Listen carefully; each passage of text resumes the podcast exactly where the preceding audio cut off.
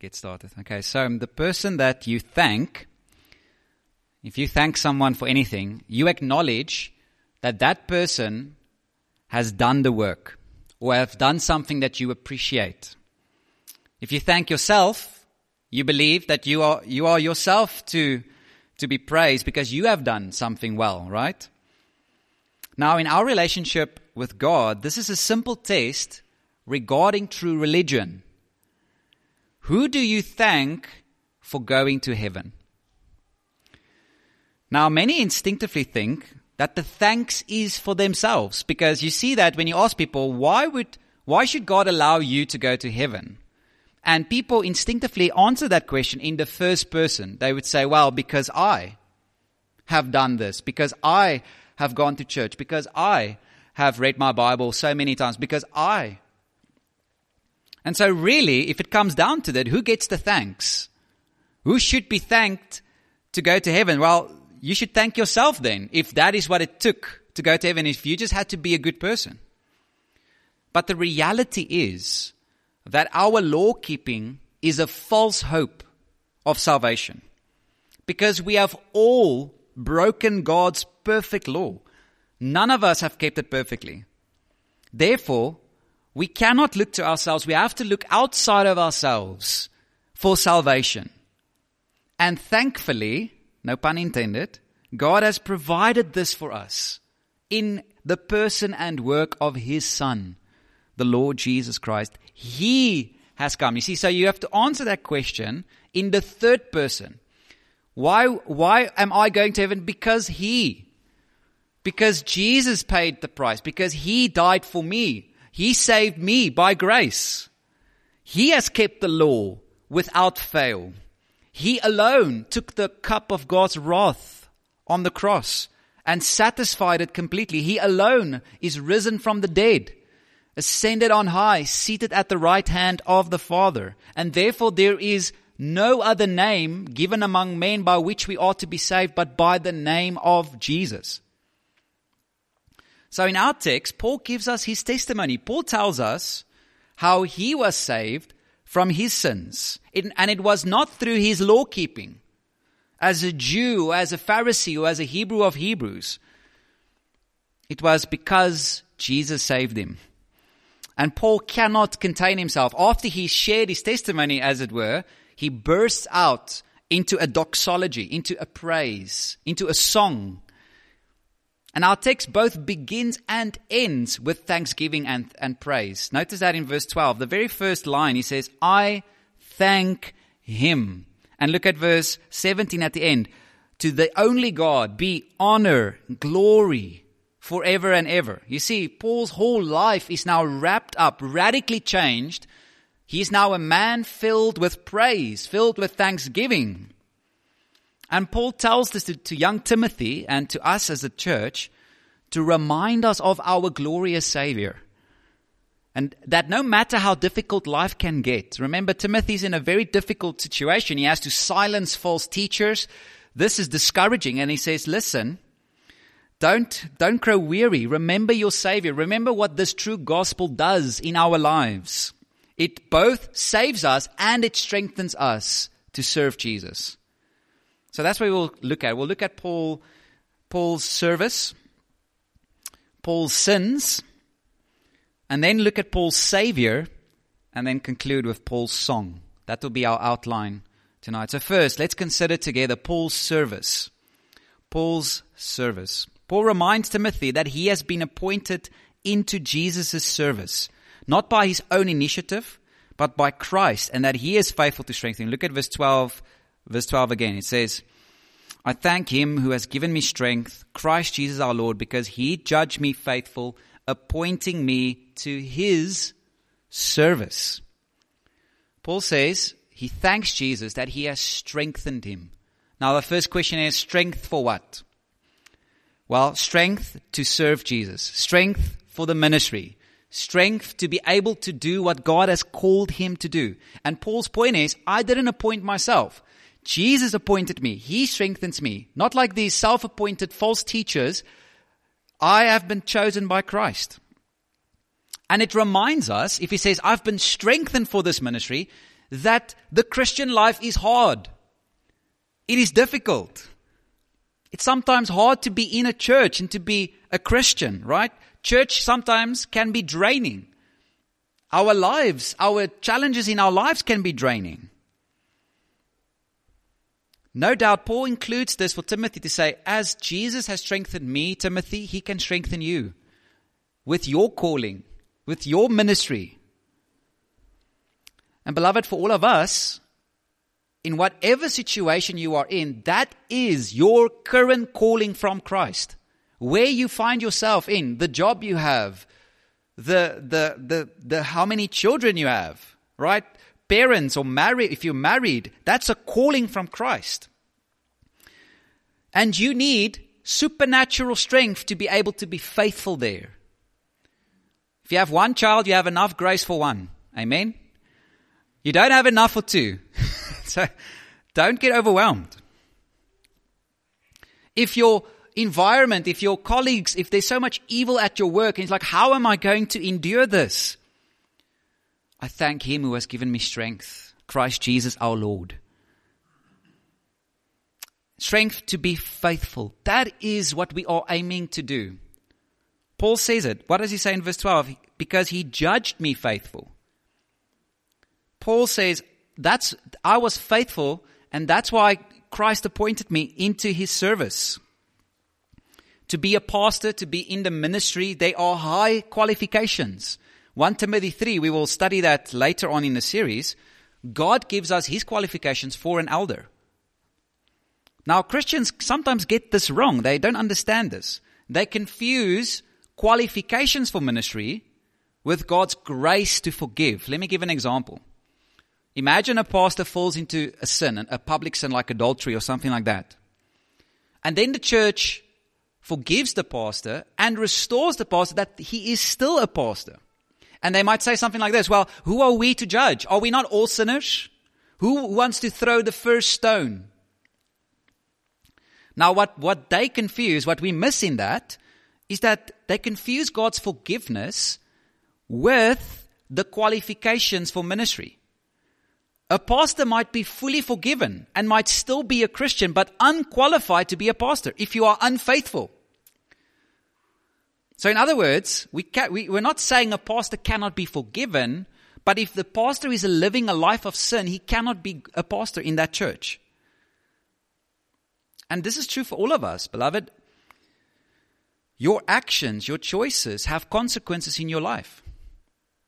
Right? You can be saved, you can go to heaven by grace, but what should be our aim in our life should be to be faithful with what Jesus has given us to do.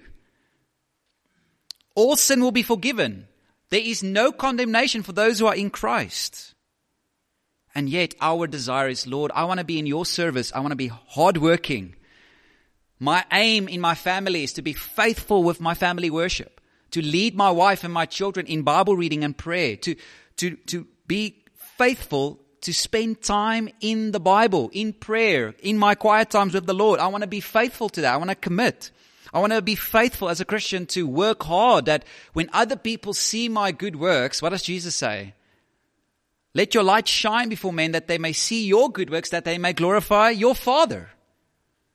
So the irony is that our lives of faithfulness makes God look good. And that should be our longing. Lord, thank you that I'm saved. And even in all my failings, you still love me. But Lord, I want to be faithful in my life, in my service, in my calling as a mother, a father, a husband, a wife, as a worker, as a student.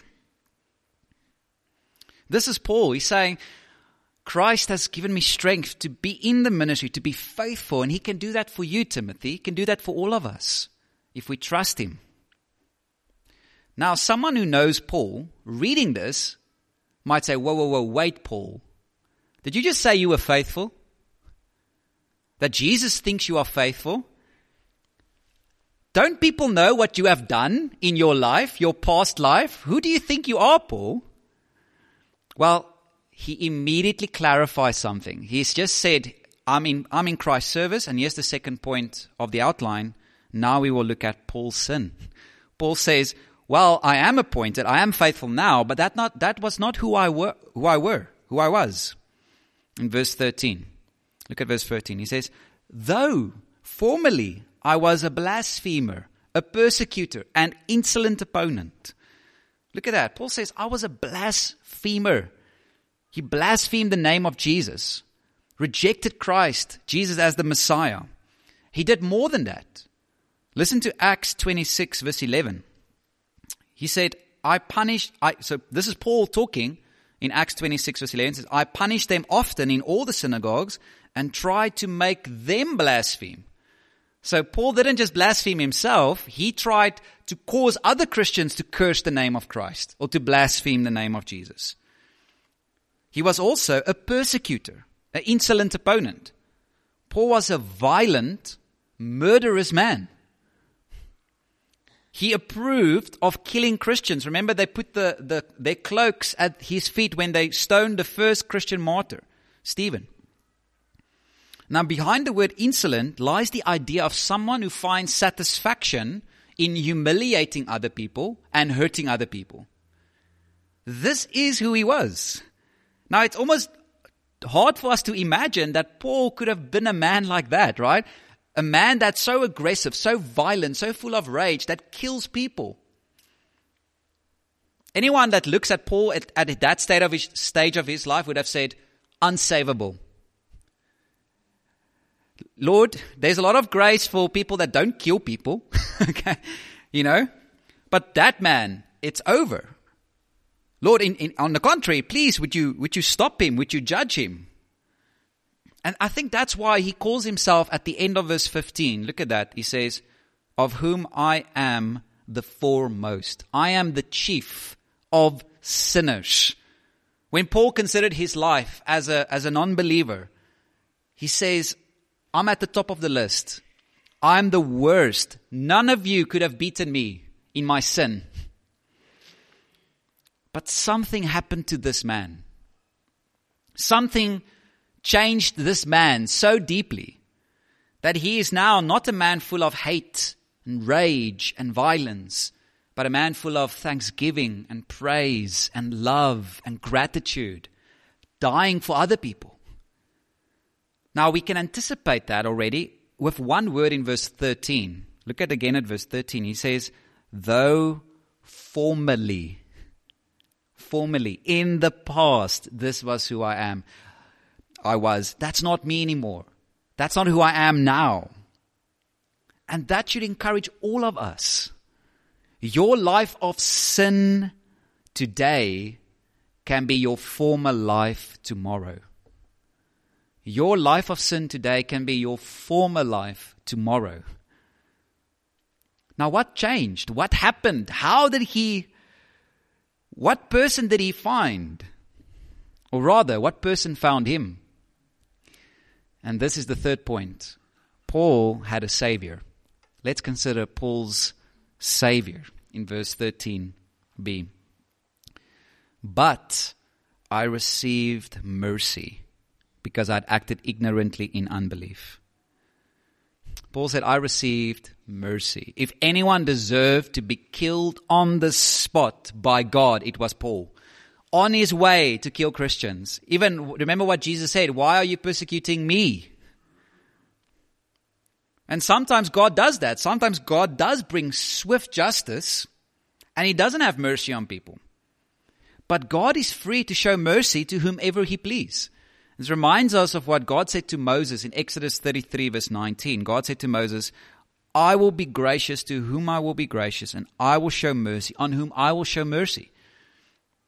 In this case, Paul does give one reason for why he received mercy. Look at what he says in verse 13. I received mercy because I had acted ignorantly in unbelief. Now, that doesn't mean that Paul says, I deserved God's mercy. Ultimately, mercy is only found in the merciful character of God, in who He is.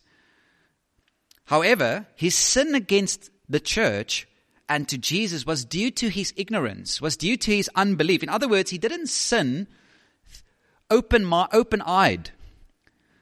He actually believed what he did was the right thing. He was zealous for his, the tradition of his fathers and for the law. No, note, even though he sinned ignorantly, doesn't take away his guilt. That's an important point. Just because he didn't know he was sinning doesn't make his sin any less sin. It was still sinful. He still deserved to be judged by God. But it reminds us of the prayer of our Lord on the cross Father, forgive them, for they do not know what they are doing. And I want to argue that's all of our sin. All of our sin, really, is we're not really understanding what we are doing. It's so evil. We, if we really understood what we're doing, we wouldn't sin at all. There's only one sin that is open eyed, and that is the blasphemy against the Holy Spirit. That is when your eyes are opened, you see what you're doing and you don't care. That's what the Pharisees did with Christ. They saw his miracles and they said, Not God. The demons are casting out demons. And that's the blasphemy against the Spirit. Only that sin cannot be forgiven. But Paul says, I didn't just receive mercy, I also received grace. Look at verse 14. And the grace of our Lord overflowed for me. So, what's the difference between mercy and grace? Now, many of you might know this distinction, but it's good to repeat it. Mercy is when you don't get what you deserve. And grace is to get something you don't deserve. Okay? If I can use an uh, illustration with her hiding, my son disobeys me. What does he deserve? Discipline, a hiding, okay? Now, mercy would be to say, I'm not going to give you a hiding. I'm not giving you what you deserve. Grace would be, okay, let's go for ice cream. I'm giving him a, something he doesn't deserve. That's on top of the mercy, okay? Mercy and grace. Mercy withholding punishment, withholding what you deserve. And grace is to give you something you don't deserve. That's what God has done for us in Christ. He has not just canceled our sin and not send us to hell. That's already amazing. But He's given us eternal life, heaven, a new body, new heaven, new earth. We have eternal gladness to look forward to. And Paul says this grace has no limits. Look at verse 14. He says, I received the grace of our Lord overflowed for me. The word overflowed carries the idea of more than enough, that after it has been given, there's left over. It's like a mighty river that flows, overflows at its banks, washing away all Paul's sins and then appointing him into the service of Christ. That's grace. And beloved, even with a horrible, sinful past before you knew Jesus, you can still be saved and be useful for Him. He can still use you. Like Paul. Paul said, This was my former life. I was a murderer. I was a blasphemer. And now I'm a, a servant. And same thing with you, beloved. Whatever you've done in your past, grace can wash it away. And you can now serve Christ. You can be useful for the kingdom of God. He can make the chief of sinners the chief of servants. And that's true for all of us. So just don't believe the lie that if you've sinned in your past, it's over. No. Now he explains how his life has changed at the end of verse 14. Look at the end of verse 14. He says, The grace of our Lord overflowed for me with the faith and love that are in Christ Jesus. This is literally the opposite of what he said in verse 13. What did he say? Ignorance and unbelief, insolent opponent. So the opposite of that is no, his heart is now no longer filled with unbelief, it's filled with faith. He now trusts in Jesus. And now instead of hate, his heart being polluted by hate and rage, his heart is now filled with love. Faith and love. That's the summary of a Christian life. Faith in God, love for God, and love for people. He says, This is now who I am. No longer unbelieving, but faithful. No longer hating, but loving. He was, as 2 Corinthians 5.17 explains, Therefore, if anyone is in Christ, he is a new creation. The old has passed away, behold, the new has come. When grace comes into our lives, when Jesus saves you, he does it well. He does not just forgive you, your heart is made new. The Holy Spirit dwells in you. The law are, is written on your heart. And He is working with almighty strength to help you kill your sin and to live holy. Now, Paul now goes and gives us one of the most beautiful summaries of the gospel in verse 15. Look at verse 15. It says, The saying is trustworthy and deserving of full acceptance that Christ Jesus came into the world to save sinners, of whom I am the foremost. This is the first of three trustworthy sayings in 1 Timothy. The rest of 1 Timothy will see these trustworthy sayings coming up again. And it is similar to what Jesus said if Jesus would say, Truly, truly, I say to you. And, and what's the idea? The idea is here are words you can bank your life on. Here are words you don't have to be doubting. You can put your entire future, your entire soul on this reality. And this stands in stark contrast to false teachers. The false teachers, remember uh, in chapter 1, verse 4, they focus themselves on myths, endless genealogies, which promote speculation. You see, false teaching gives you speculation, it gives you uncertainty, gives you doubt. You're wondering what's real and what's not. But Paul says, listen, here is a trustworthy saying. Here is an anchor for your soul. Here is a foundation for your life. And it is simply this that Christ Jesus came into the world to save sinners. Bank your eternity on that verse. In that simple sentence, the whole gospel is contained, right? He came. He was incarnate. God the Son became a man, took on flesh, lived the perfect life, died the death you deserved. He came to save sinners. By the way, those are the only people available. Okay, there's only sinners in this world. He came for them. God so loved the world that he gave his son. Everyone is commanded to repent and to believe in the gospel. The gospel is for everyone. And yet it is very personal. Look at what he says. To save sinners, of whom I am the foremost. For Paul, this is not just a great message for everybody out there. This is for him. This is personal. And this is another lie I think the devil does is Yes, it's true for everybody else except you. Right? Jesus for everyone except you. It's like a very powerful, powerful medicine standing there. And you say, I believe in that medicine. I believe it can heal me. And you walk away and you don't drink it. You have to drink it. You have to, it has to be applied to yourself. It has to be personal. Jesus must be believed in for yourself. You must believe in him. No one else must in your place. So don't delay. Why do you wait? Come to Him now and put your trust in Him, and He will save you. Now, the contrast that Paul is making here with the law is worth repeating. Remember what we saw of the law. The law, the Ten Commandments, the, the rules of God can only show you your sin, but it is powerless to save you from your sin. The law just shows you how filthy you are. But Christ is the one that cleanses you and forgives you. The law can only punish you for your sin.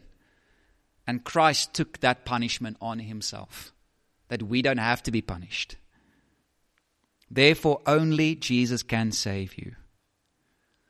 Now, here is another one of those demonic lies that you have probably heard in your ears. Oh, but you don't know me, Pastor. It's too late for me. I've sinned way too much.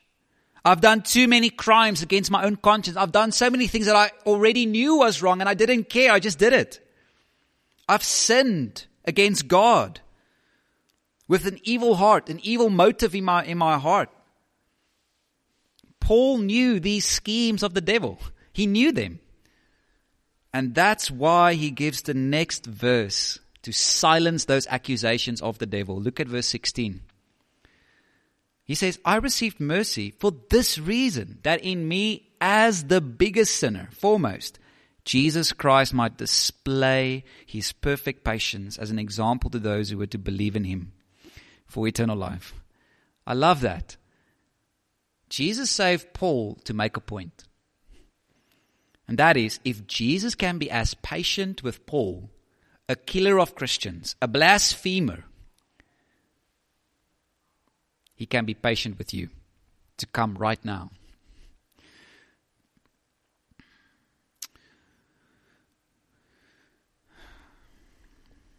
And this is so beautiful, right? If he could save the chief, the worst of sinners, then he can save you as well. This is just the kind of God he is. We might be tempted to think because God gave us the law, that he is a God that is bent on judgment, bent on sending people to hell, that he gets pleasure out of the death of the wicked. That that's just the kind of God he must be because look at all these rules that he's given us. So far from the truth. His laws are good. His laws are merciful. He is a merciful God. He says, I have no pleasure in the death of the wicked. Note, if you die in your sins, he will not spare you. You will go to hell. He does judge. But he doesn't judge from his heart. What does the Old Testament say? I'm not even going to quote the New Testament. People say, oh, the Old Testament's the angry God. The New, no, the Old Testament. The Lord, the Lord, a God who's merciful, slow to anger, abounding in steadfast love, forgiving iniquity. This is Moses. This is Exodus. Right? This is not, we're not far in the Bible yet. okay? And what is that? I'm slow to anger. What is that? That's patience. Someone who's impatient is quick to anger. Quick. God is not like that. God is slow to anger. You see, the real wonder of our lives is why you and I are not in hell yesterday. That's where we were to be that's where we should have been yesterday. And yet you are still alive today. That's patience. Why? That you might repent, that you might turn from your sin that you might come to Christ. And if this gospel hits you, this good news, if you've encountered the risen Jesus, what will happen to you? The same as with Paul praise, thanksgiving. We've seen Paul's service appointed by Jesus to, and strengthened by him for the ministry. And Jesus did that despite Paul's sins because Paul had a Savior whose patience is perfect, and now he closes off with a song, Paul's song. He cannot contain himself. After recounting, thinking of what he was, how Jesus saved him, and then appointed him to serve him. I just need to say this. I haven't written this down, but I know there might be some of you like me that haven't been living like Paul, maybe like an excruciating or bad sinful life. Here's the other lie the devil would use. I'm not sinful enough to be saved. I just need to go and sin. Uh, let me just do some sins and then maybe Jesus will save me because I think I'm too good of a person. now, I know that sounds crazy, but that's the kind of things the devil would use. And that was what he said to me. I read through my Bible before I was saved. So I was a good person. But oh, if you would just had one glimpse of your sin, you would, you would know no one is good. None is righteous. Right? Even the best people are greedy, covetous, angry, judgmental. We need a savior, all of us. And if you know that, you would burst into this song of praise in verse 17. It says, To the King of the ages, immortal, invisible, the only God, be honor and glory forever and ever. Amen. Notice how God centered his singing is, his praises. It's full of God's attributes, who he is. Our songs should be saturated with the attributes of God. Our song should have content, should have weight. We should be singing of who he is and what he has done. That should be the subject of our, our worship. And look at what he says. He is called the King the king. That emphasizes the one who has supreme authority over all things. He reigns and governs over all things for his own glory and for our good. He is called the king of the ages. That is, He's eternal. He has no beginning. He has no end. He is the Alpha. He's the Omega. Long before you were born, He exists. And long after you, you are going to die, He will exist. Forever and ever.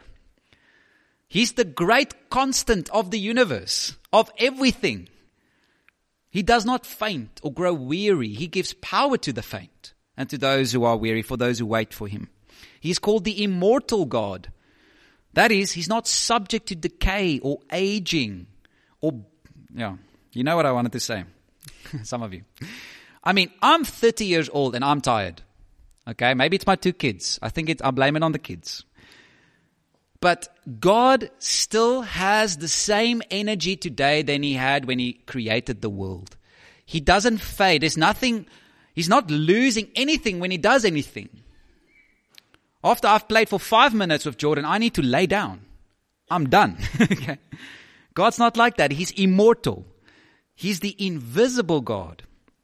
God is spirit. And as God, He is not contained by anything.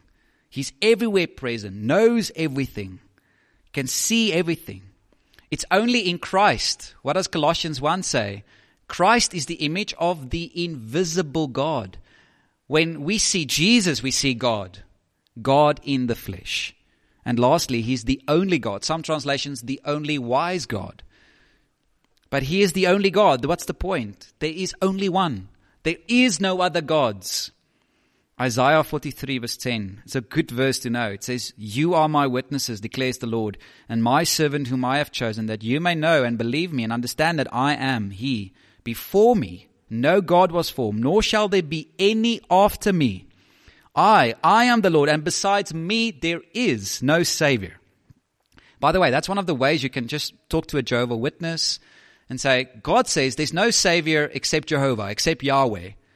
And Jesus is called the Savior in Titus 1. So if Jesus is the Savior and Yahweh say there's no Savior besides me, Jesus must be God. He is God.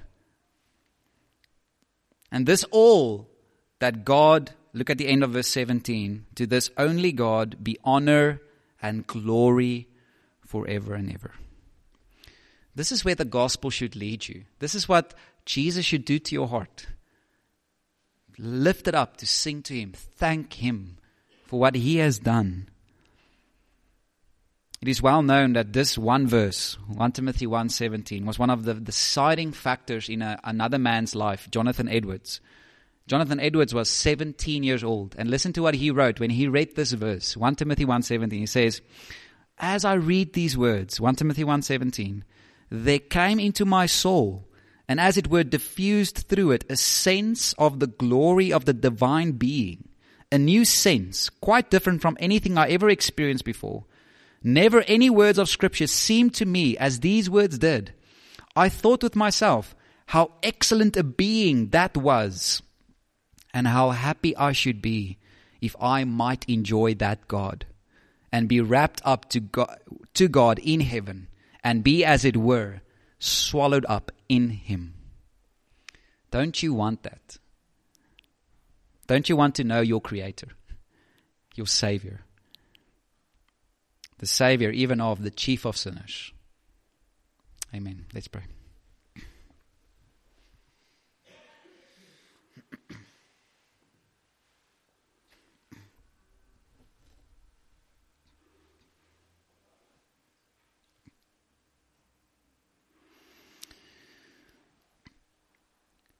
Father, we thank you for your words that are trustworthy, deserving of full acceptance.